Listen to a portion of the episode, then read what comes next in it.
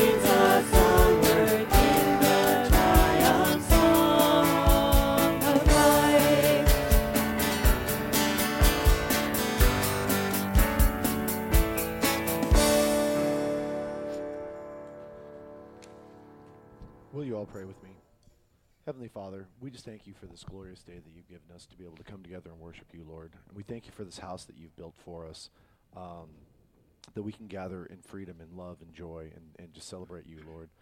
We invite you to be with us now. Just open our hearts and our minds. Allow us to see you moving in and through the words that we sing and that we study today. Uh, just make your presence known, make your glory shine, and most importantly, Lord, just thank you for the sacrifice of your Son. It's in his holy and precious name we pray, Lord. Amen. Thank you.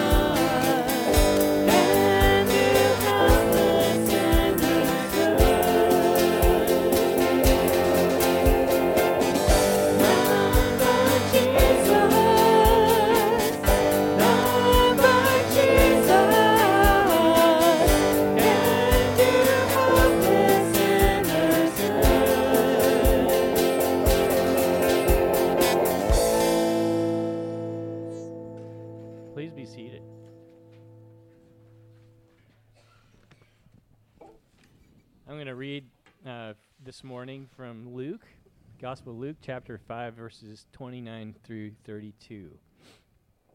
And Levi made him a great feast in his house, and there was a large company of tax collectors and others reclining at table with them. And the Pharisees and their scribes grumbled at his disciples, saying, why do you eat and drink with tax collectors and sinners? And Jesus answered them, Those who are well have no need of a physician, but those who are sick. I have not come to call the righteous, but sinners to repentance.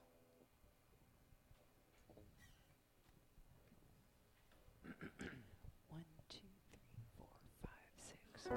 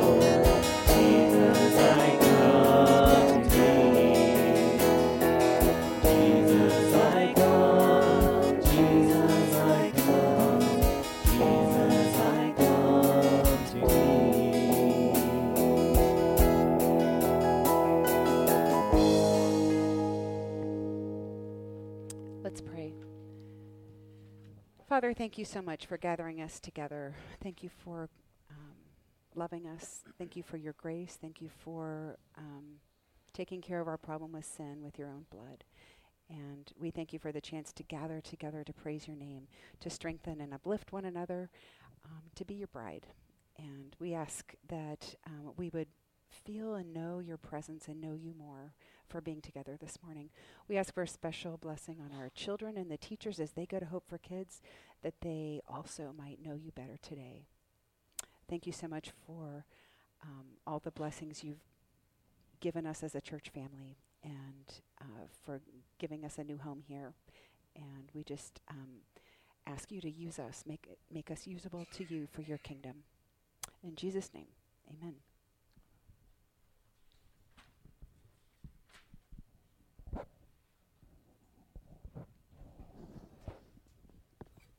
Good morning.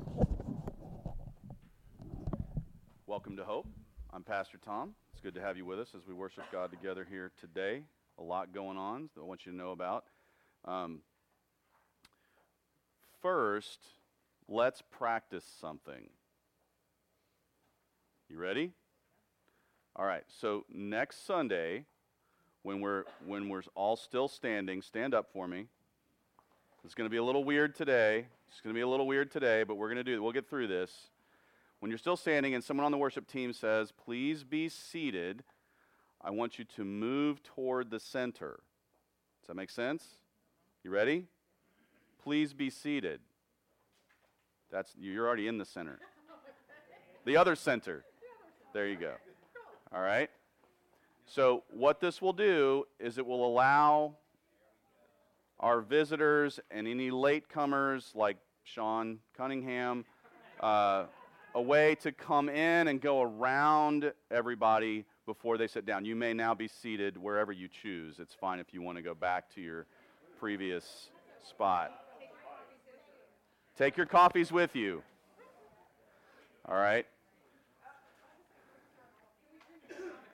And it may be necessary, worship team members, if you observe that, that, that it didn't happen enough or it needs to happen again, to just ask everyone, please try this one more time. Just move towards the center. That's what we're going to do to try to make room for folks next week. Yes, ma'am.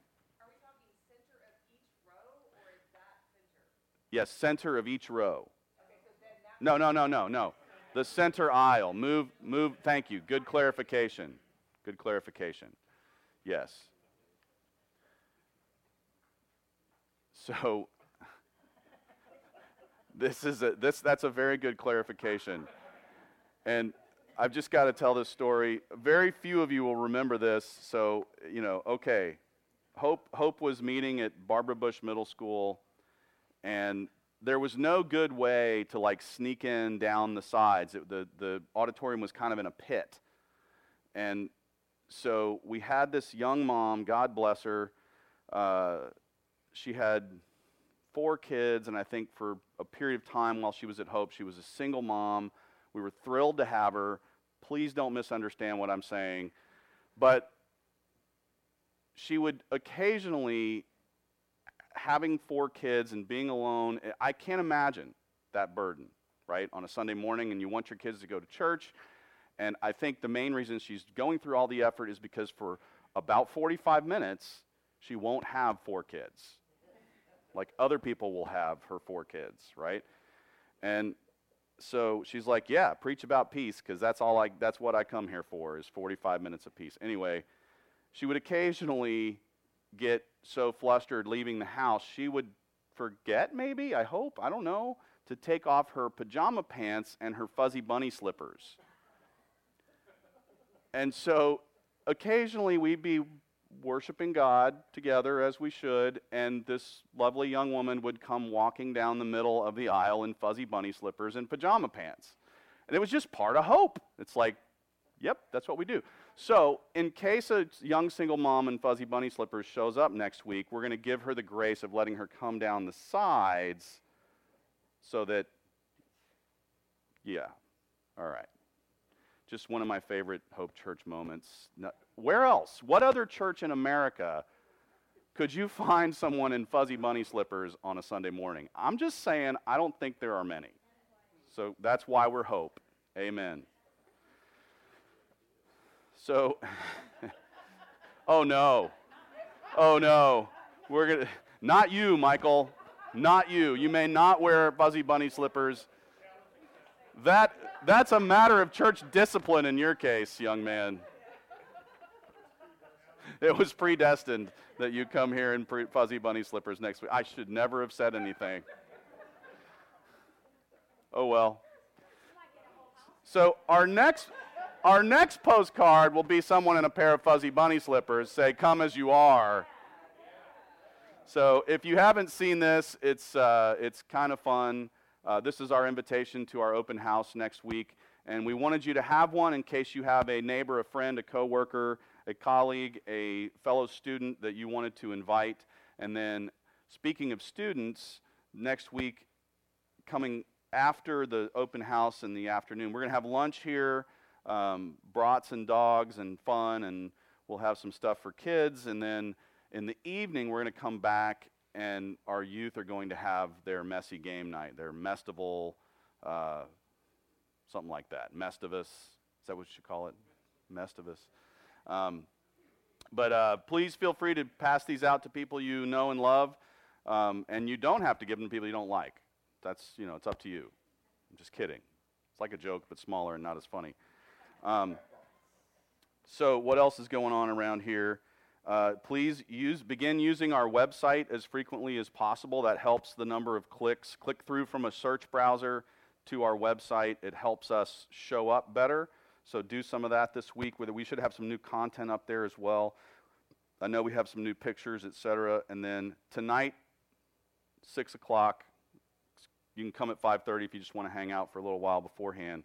But youth group, and that'll be happening tonight. Youth group Bible study. Uh, we'll have one one silly game, dinner, um, maybe some music if Tristan shows up. I don't know. We'll see. Um, and then uh, we'll go from there. So should be a good time. Hope you can come. Next Sunday is our open house. We have several Bible studies going on around here. Hope Fit is back up and running. Ha ha ha ha ha ha ha ha. See what I did there? You're not laughing. You're not laughing. That wasn't funny. You didn't like that? No, I'm looking at you, Christy. Nothing? Crickets? Okay. All right. She'll laugh when it's funny, which means sometime tomorrow when someone else says something. I get it.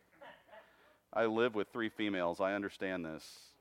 I'm hilarious. It's just none of the people I live with happen to recognize good humor. So, all right. Please share your prayer requests with us. And if you want prayer while you're here, uh, the back door's over there by the stool. There should be somebody there at some point ready to pray with you and for you.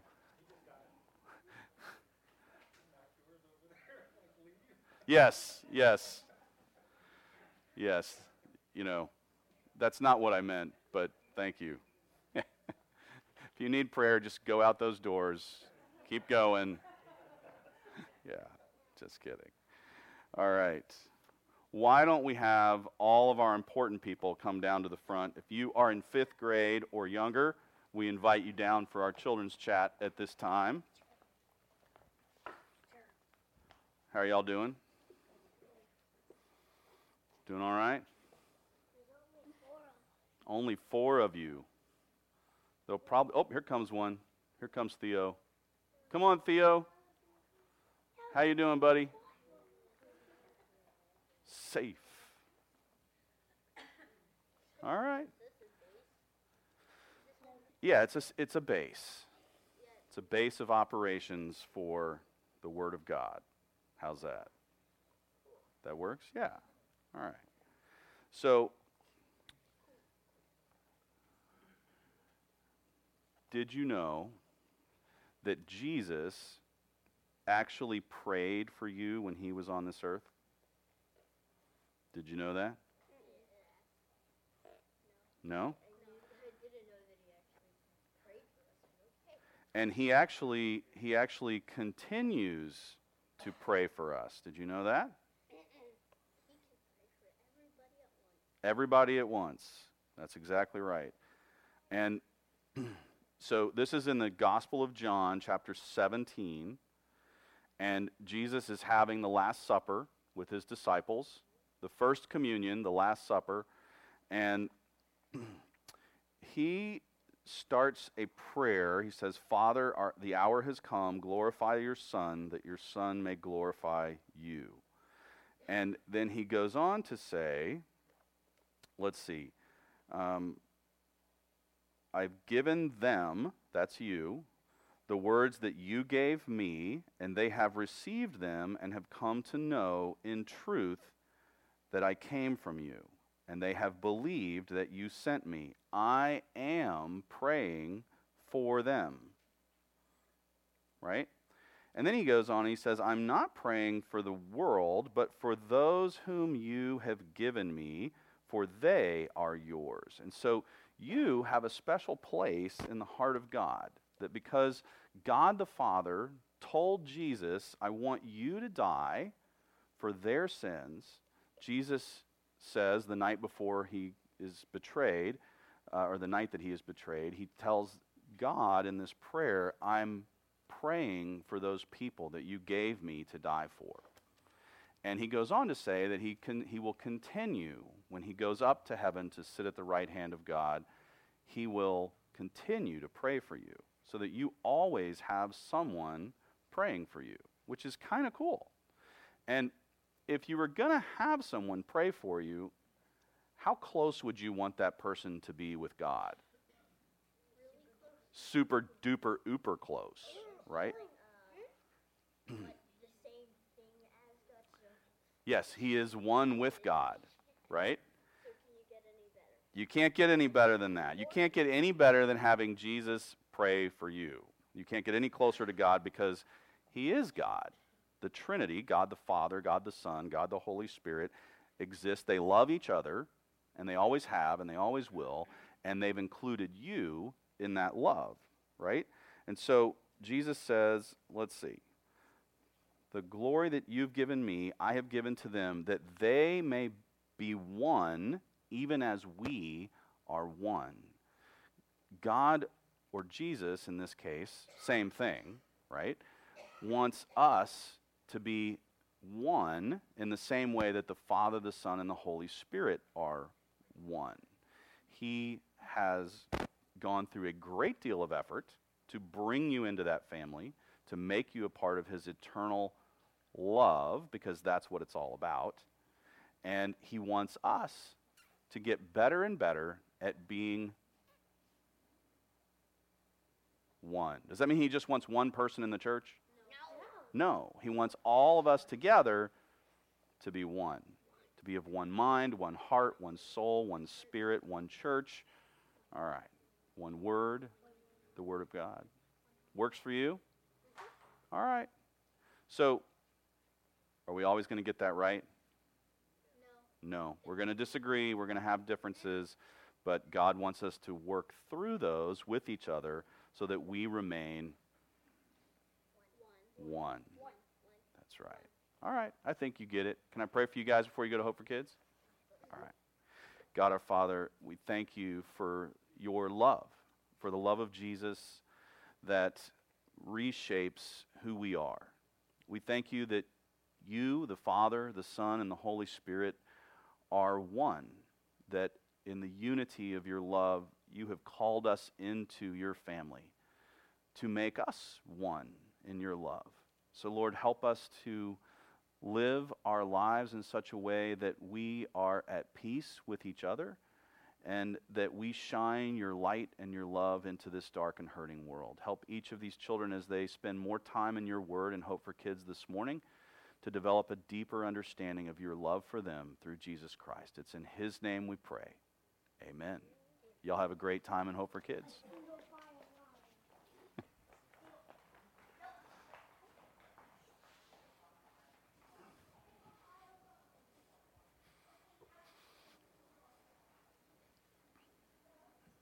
Is she the one that likes order in the world?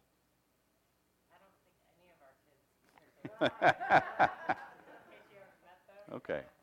Well, but the single file line just screams of like, you know, I want order. All right. Oh, did did Good. So those candies I gave them worked. I'm glad. They're so easy to bribe. It's it's great. I know. I'm just kidding. I didn't actually bribe them. Just they came came by they came by it naturally. Will you join me in prayer as we prepare our hearts for God's word this morning? God, our loving Father, we come before you this morning uh, as broken people in need of so much, and yet what you call us to is so simple. So, Lord, help us to clear our minds and our hearts that we might be able to meet you here this morning in the simplicity of your word and understand your love for us and the call that you have upon us to love you and to love the world around us.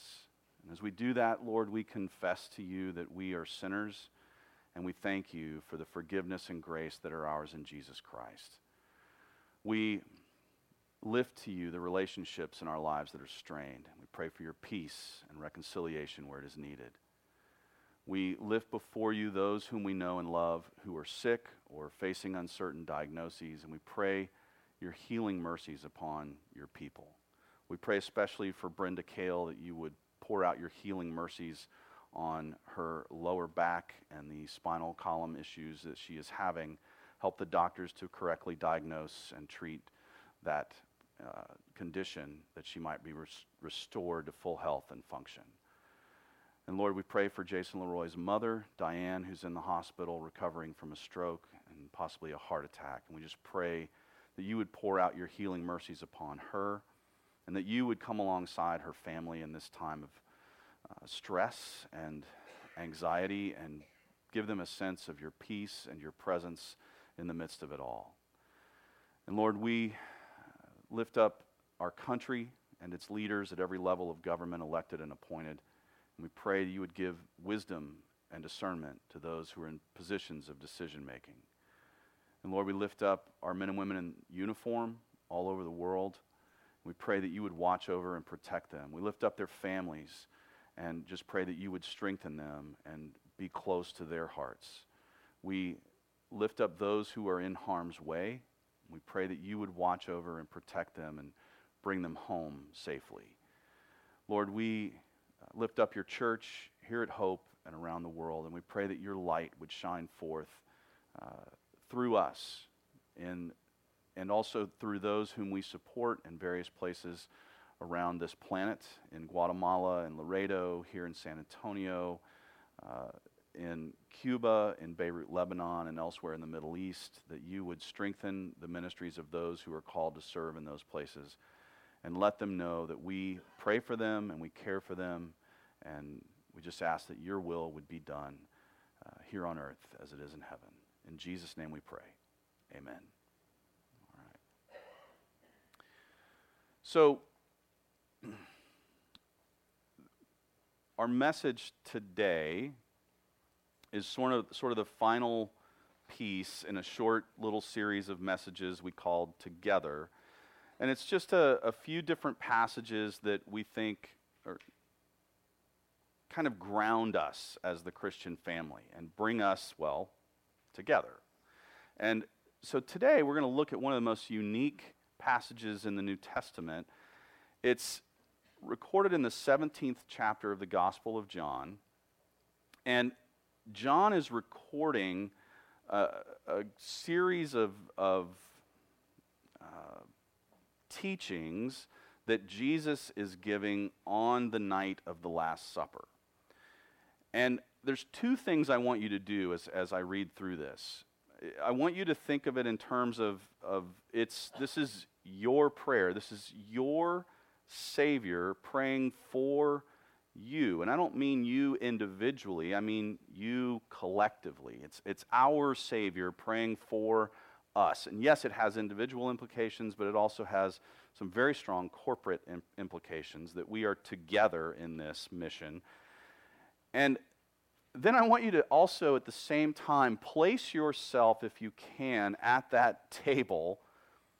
And you're sitting there and you're not entirely sure who Jesus is, although he's been trying to tell you for a few years now that he's the Messiah.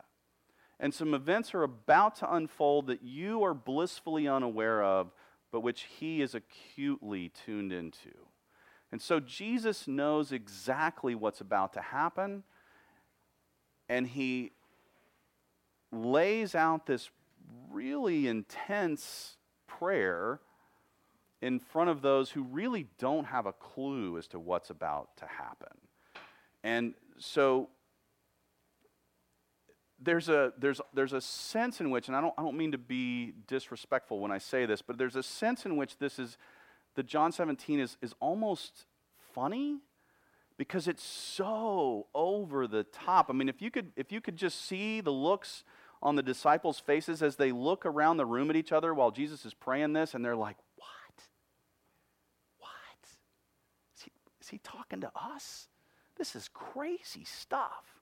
And so I, I don't mean it's funny in a, in a joking kind of way, but just if you think about what the first people to hear these words would have been thinking, it's, there's no way they could have understood the full implications of what Jesus was praying that evening. So I, I would like you to just sort of look at it in those two ways as this sort of um, really intense, bizarre, mysterious articulation of something that you're not yet quite aware of. and then I want you to also look at it in the sense that this is written, this is Jesus praying for you, for us, for his family. So, John 17, I'm going to begin in verse 1, and I'm going, to, read the whole chapter. It ends in verse 26.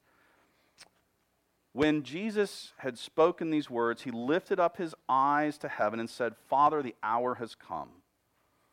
Glorify your Son, that your Son may glorify you. Since you have given him authority over all flesh to give eternal life to all whom you have given him.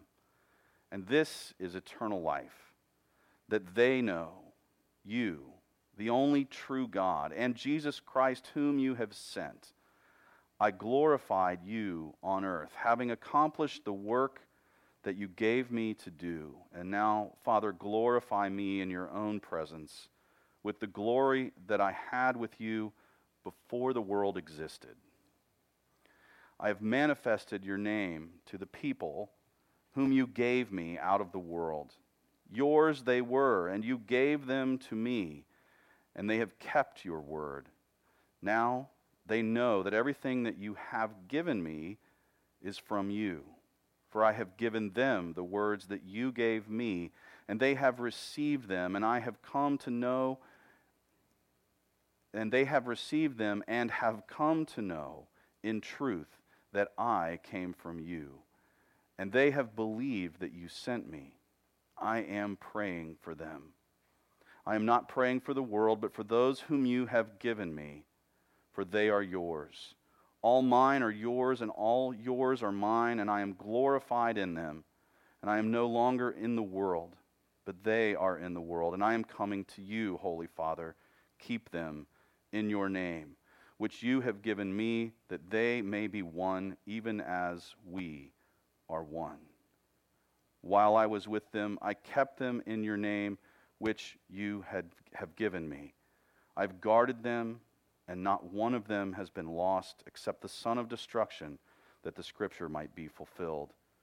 But now I am coming to you, and these things I speak in the world, that they may have my joy fulfilled in themselves.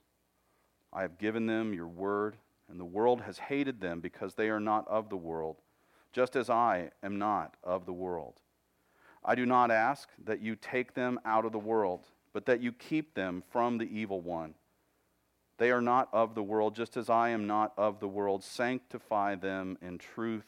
Your word is truth. As you sent me into the world, so I have sent them into the world. And for their sake I consecrate myself, that they also may be sanctified in truth. I do not ask for these only, but also for those who will believe in me through their word, that they may all be one, just as you, Father, are in me, and I in you. That they also may be in us, so that the world may believe that you have sent me. The glory that you have given me I have given to them, that they may be one even as we are one. I in them, you in me, that they may become perfectly one, so that the world may know that you sent me and loved them even as you loved me. Father, I desire that they also, whom you have given me, may be with me where I am, to see my glory that you have given me because you loved me before the foundation of the world. O righteous Father, even though the world does not know you, I know you, and these know that you have sent me. I made known to them your name, and I will continue to make it known, that the love with which you have loved me may be in them and I in them.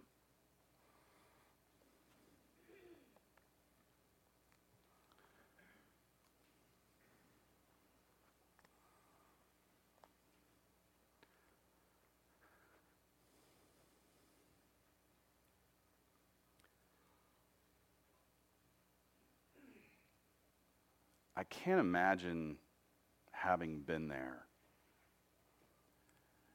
And the intensity of hearing that prayer, the mystery of wondering what on earth he was talking about, the power of his clarity that, that really, at the end of the day, Christianity boils down to one unifying truth love. That God loved Jesus, that Jesus loved us all the way to the cross, and that that love brings us all together.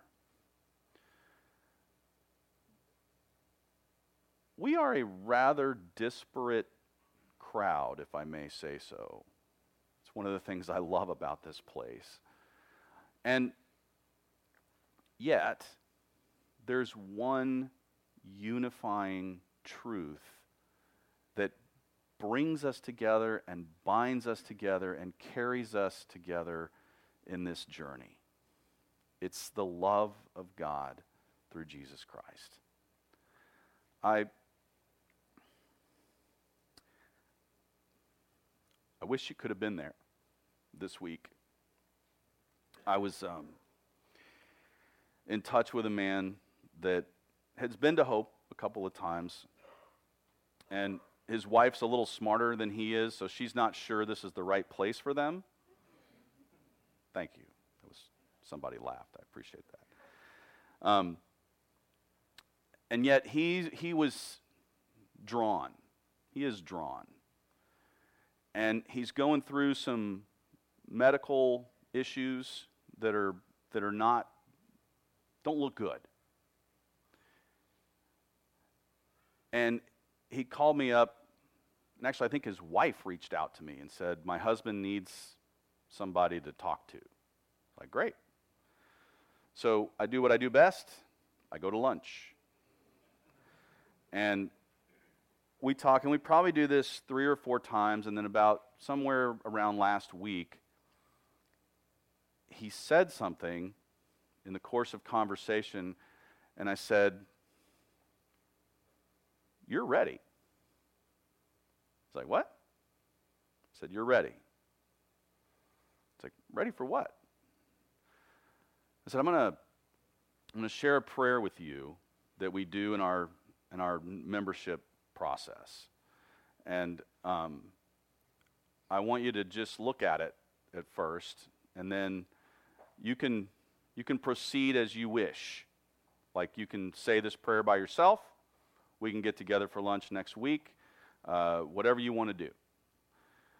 And so he texted me at the beginning of this week and he said, I'd like to get together and say the prayer. I said, Great. So we sat down in the children's ministry classroom and um, I, just, uh, I don't know how, how relevant all this is, but I had gotten up that morning to clean out the Hope Church barbecue pit.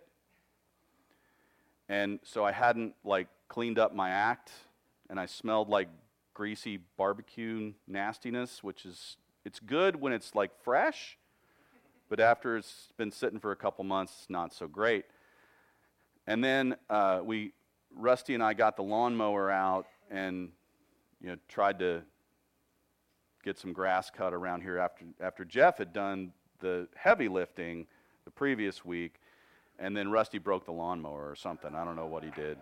Um, so I'm gonna have to take that to the repair guy this week. But I smell like fresh cut grass and stale barbecue grease, and this man smells pretty good. You like that? You're a lucky man. Keep her. Keep her. That's a keeper right there. Hang on to that one. Because um, my wife, after I got home and I told her this story, she's like, He prayed to receive Christ when you smelled like that? Like, yeah, well, she's very sensitive in that area, so. Um, but literally, in, in spite of the stench, uh, he was ready. And so we sat and we prayed. And then I said, I, I smell like cut grass and barbecue stench, but I'm going to give you a hug. And, and so that happened here this week because of you, because of what you're doing, because of this, and all the effort and the engagement that you bring to the table, that happened. And it was kind of cool to be in this passage this week here and to see that take place. It's just, you're awesome. You are. And so, this is what brings us into unity, what brings us together. This sacrifice that Christ made on our behalf. I want to try to move through what we see in this passage, and I gotta warn you, I'm, I'm not gonna, I'm gonna try not to get stuck in the weeds. This is a 10,000 foot flyover in a really fast plane, like Mike Mitchell would have driven at some point in his career, all right? So, this is a fast flyover of John 17. There is a lot here. There's a, there's a rich well of theology and understanding and grace in this passage, and we're just going to take one running look. So, it all begins with one life, the call to one eternal life in Christ. That He gave His eternal life for us, that we receive that eternal life for ourselves. We are to find life in the Son of God. This is our first unifying truth that Jesus died for my sins.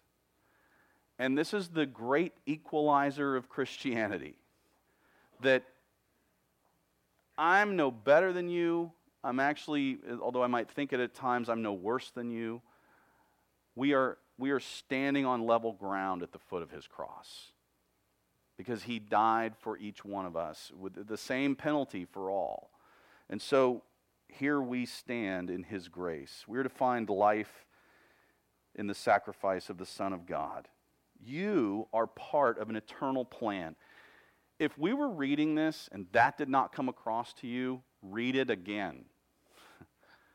that God gave your name to Jesus. That when he went to the cross, he knew you, not just in his head, but in his heart. And he loved you. And he said, That one, yes, Father, you're right. She's worth dying for. I'm in. And for each of those names, each of those souls, he took that step, knowing exactly for whom he was making the sacrifice. And so you are part of God's eternal plan. He named you before the world existed. And he said, Mine. This is a sovereign, a picture of sovereignty and strength unlike any in any other religious system. You are part of an eternal plan, and you are part of what brings glory to God.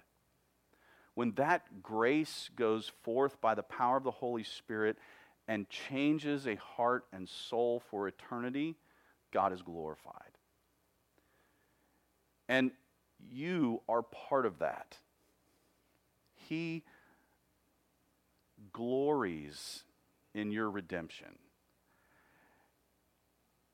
You are to find life in the Son of God, and you are to have faith in the Word of God. Jesus goes back and forth throughout this prayer on the strength, the power, the purpose, the potential in the Word of God.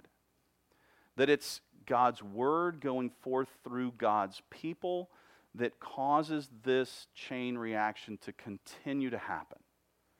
That souls are reached and changed because his word goes forth through his people and it never returns to him empty. Jesus reminds us that he is the fulfillment of God's word. That all of the word prior to him is pointing to his sacrifice on the cross. And all of God's word after him is looking back to the implications of that sacrifice for us. So, he is the one who fulfilled God's word, and he is the one who protects God's children. He basically says, You gave them to me. I'm watching out for them. I'm praying for them. I've got their back. You have the one seated at the right hand of God the Father Almighty, interceding on your behalf every day. I know it doesn't always feel that way. And you heard Jesus say in his prayer, I don't want to take them out of the world. I want them right where they are. I have work for them to do. But I'm here interceding on their behalf so that they're never alone, never forgotten. We share in one life, and we are called to one joy.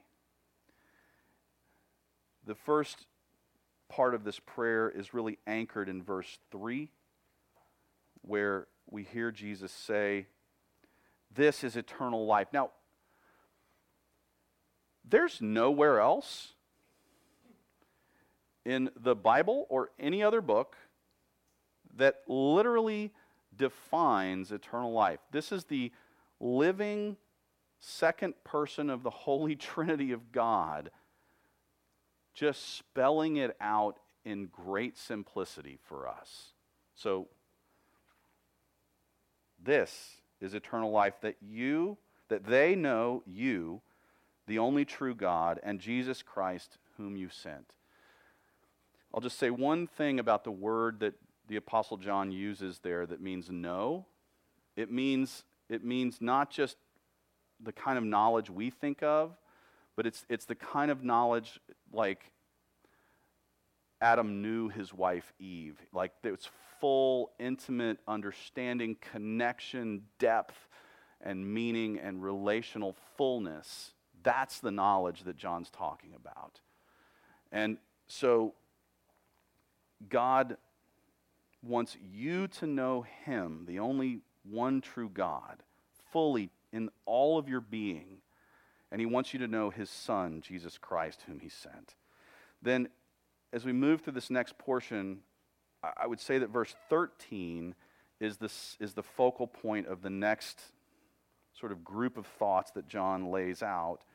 It says this Now I am coming to you, and these things I speak in the world, that they may have my joy fulfilled in themselves. Joy is a sneaky little thing. here's what I mean. I, have just recently, as, as several of you have as well, been through a season of grief in my life.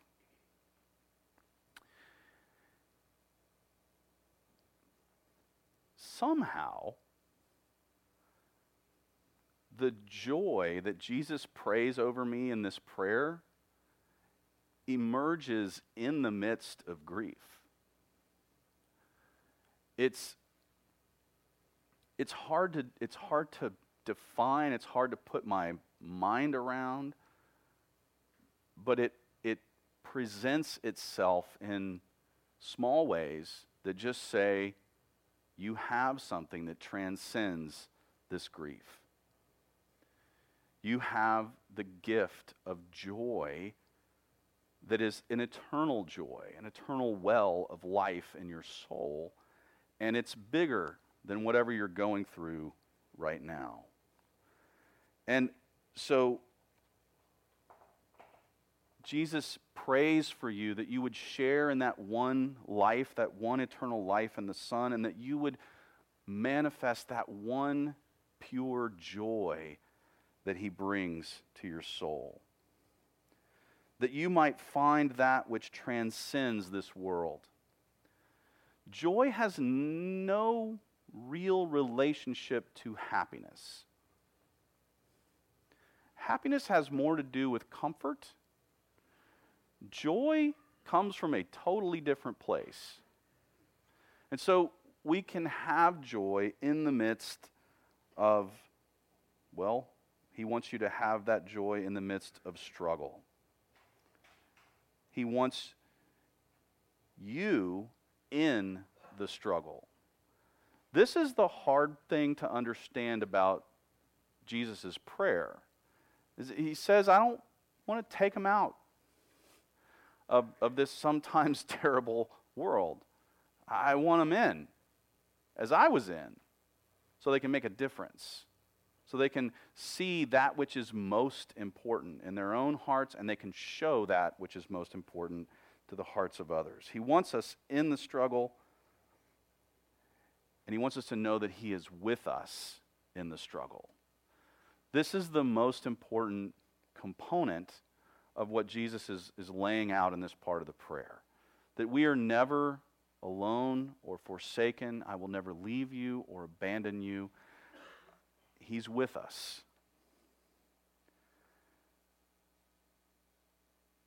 He wants us to be fully in the world, engaged in the problems of humanity. But He doesn't want us to be defined by the world.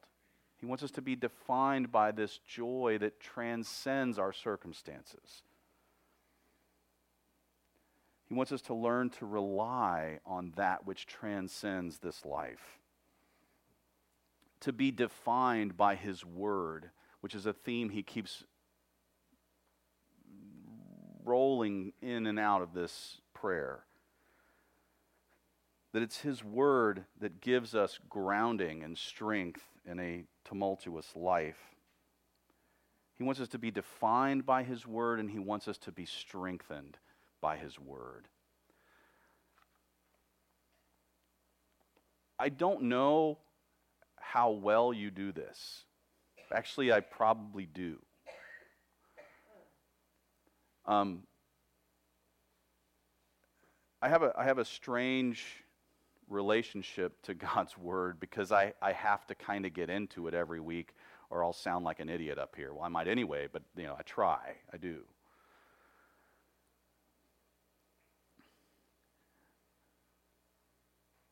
But it's different. It's different when I just open his word to listen. Not to avoid looking foolish, right?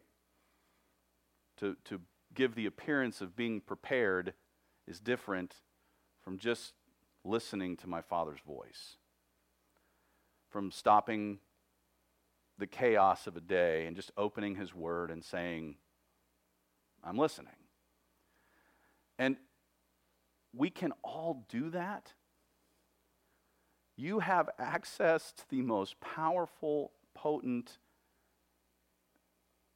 truth in the universe the living Word of God. You're probably like me, and you let life get you all swept up and going, and you forget that you're holding this, that it's near you, it's available to you, it's alive and with you. And so just open it. Remind me to open it. I'll remind you to open it. We can rely on those things that God has given us that transcend this life. That means they're bigger than whatever we have going on here. One life, one joy, one love. Sound like Bob Marley.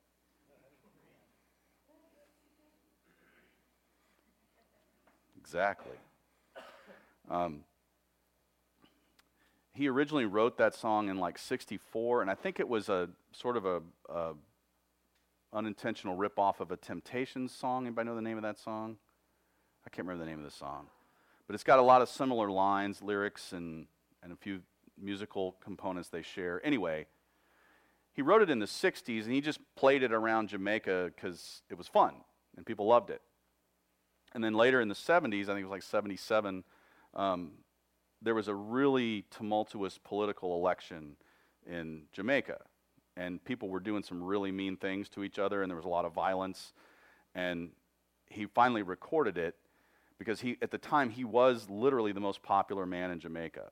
And both politicians knew it and they were both trying to co-opt, you know, hey, Bob Marley's on our side, you know. And uh, one of them even um, like promoted one of his concerts without asking him so they could like take credit for bringing Bob Marley to the people, you know, that kind of stuff. He was really not very happy about that. Um, but this song was his attempt to say, enough, people, enough with the divisive politics, the violence, the discontent. Let's get back to what's most important. I think, in one sense, he was right. One love that we are called into to spread that love, that word around. We spread God's love by spreading His word, by taking His word out to other hearts and souls, by bringing others into His family, by reflecting the unity of the Trinity in how we relate to each other. That love is the preeminent truth over our hearts and our lives. That we go back to that one life we were given in Christ, that one joy that we share in common, and we learn to love in unity one another and the people around us. And that that love is not kept to ourselves, but that it is pushed out into the world around us. We're to spread his word and show his heart. That is, our focus, and this is im- incredibly true for us right now. Our focus cannot be on us as a church in this season. This building does not exist for you. It exists for you to bring others into this one life, this one joy, this one love. If we are like the rest of the church throughout history, we will at some point lose that focus. And it will become about us. Jesus prays that you will never lose that priority as, as his people, that you will always be outward looking for toward those who need God's grace, which is us too. But you're to focus on others and you're to help others focus on God's glory and God's love. This is, in essence, the call to one eternal life in Jesus Christ, to one eternal joy in Jesus Christ, to one eternal love in Jesus Christ. That you, that we share this love with others. We will have good opportunities in the weeks ahead to do that, I think. And I'll close with a quote from Bob Marley. You ready? Well, I, I, my, I don't think my Jamaican accent is good enough to just roll that out. So I'm just going to say it. As it was in the beginning, so shall it be in the end. That's a line from One Love. And Jesus basically says, We were Father, Son, and Holy Spirit, eternally existing in love. That's the beginning. And may the end be all of us existing eternally in the love of the Father, the Son, and the Holy Spirit as one. Will you pray with me? God our Father, we are guilty as charged of making your one into our one. Help us to reverse those poles and become those who are one together in your grace and love and purpose and truth and word and joy, that we might show your love to the world around us, that we might express to others what you have demonstrated to us in Christ. That that one life, that one joy, that one love would bring in many. This we ask in Jesus' name. Amen.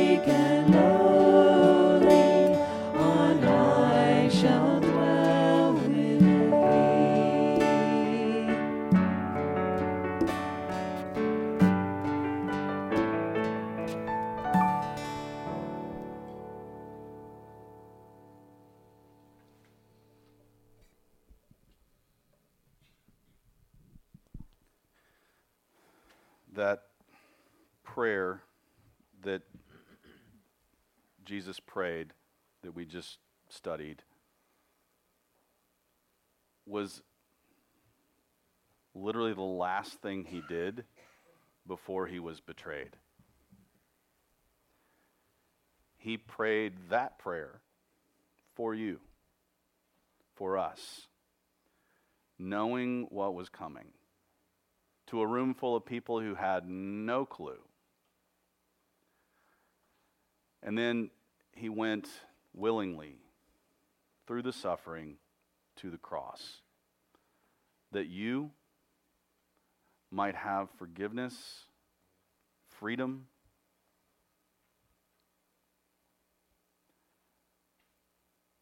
the potential for unity, for joy, for life, for love. And so we come to that table that he prepared on that cross, a place where our souls are to find nourishment in his grace. Hear these words from the Apostle Paul. Let them give shape to how you approach the Lord's table today. And may I remind all of us this is not Hope Church's table, it is the table of our Lord and Savior Jesus Christ, and it is open to all of those whom the Father gave him. The Lord Jesus, on the night he was betrayed, took bread. And when he had given thanks, he broke it and said, This is my body, which is for you. Do this in remembrance of me. In the same way, also, he took the cup after supper, saying, This cup is the new covenant in my blood. Do this as often as you drink it in remembrance of me. For as often as you eat this bread and drink the cup, you proclaim the Lord's death until he comes. Whoever therefore eats the bread or drinks the cup of the Lord in an unworthy manner will be guilty concerning the body and blood of the Lord. Let a person examine himself then, and so eat of the bread and drink of the cup. For anyone who eats and drinks without discerning the body eats and drinks judgment on himself. And of course, all of the judgment and wrath of God against sin was taken from you by Christ on the cross, so that you may come and taste and see that the Lord is good. When you are ready, come forward.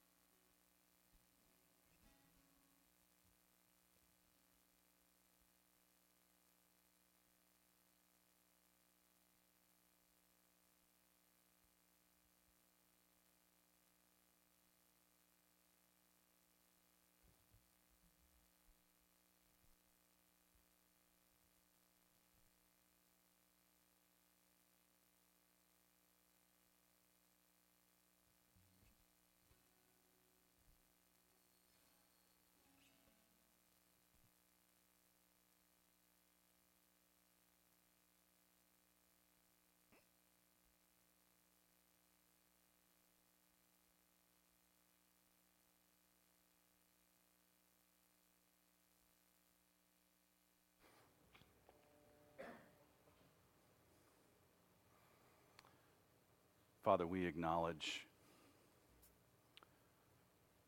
our unworthiness as it relates to standing in your presence. But it is not our righteousness that you look upon, it is that of your Son who gave us his one life, his one joy, his one love, that we may be redefined. Lord, open your word before us in every aspect of our lives. Guide us, live within us by the power of your Holy Spirit. Lead us to shine your light in this dark and hurting world. That we might be a people that continues to see your kingdom come and your will be done. In Jesus' name we pray. Amen. As a mother, um, I just have to say I understand the difference between liking and loving. That I love my sons always, period. But other mothers may not always like their. I always like you boys, really. But um, the just the notion of the difference between like and love. Um, and I just wanted to point out on the back of the bulletin, verse 24, Jesus not only loves us, but he likes us. Father, I desire that they also, whom you have given me, may be with me where I am. He actually wants to hang out with us. He likes us. Let's stand and sing. One, two, three,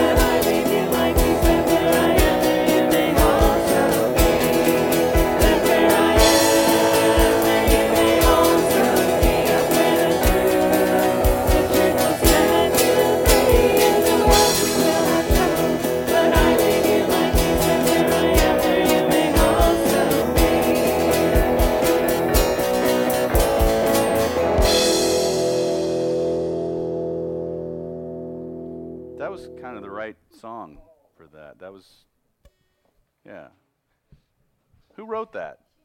Rich Mullins. I was going to say classic. Jesus, but I'll go with Rich. Jesus. He Rich stole Mullins is pretty darn close. He lifted that right out of the Bible. The only th- the only problem I ever had with Rich Mullins, Rich Mullins was a Christian musician, and he was like so in love with Jesus, it just made me feel terrible about myself.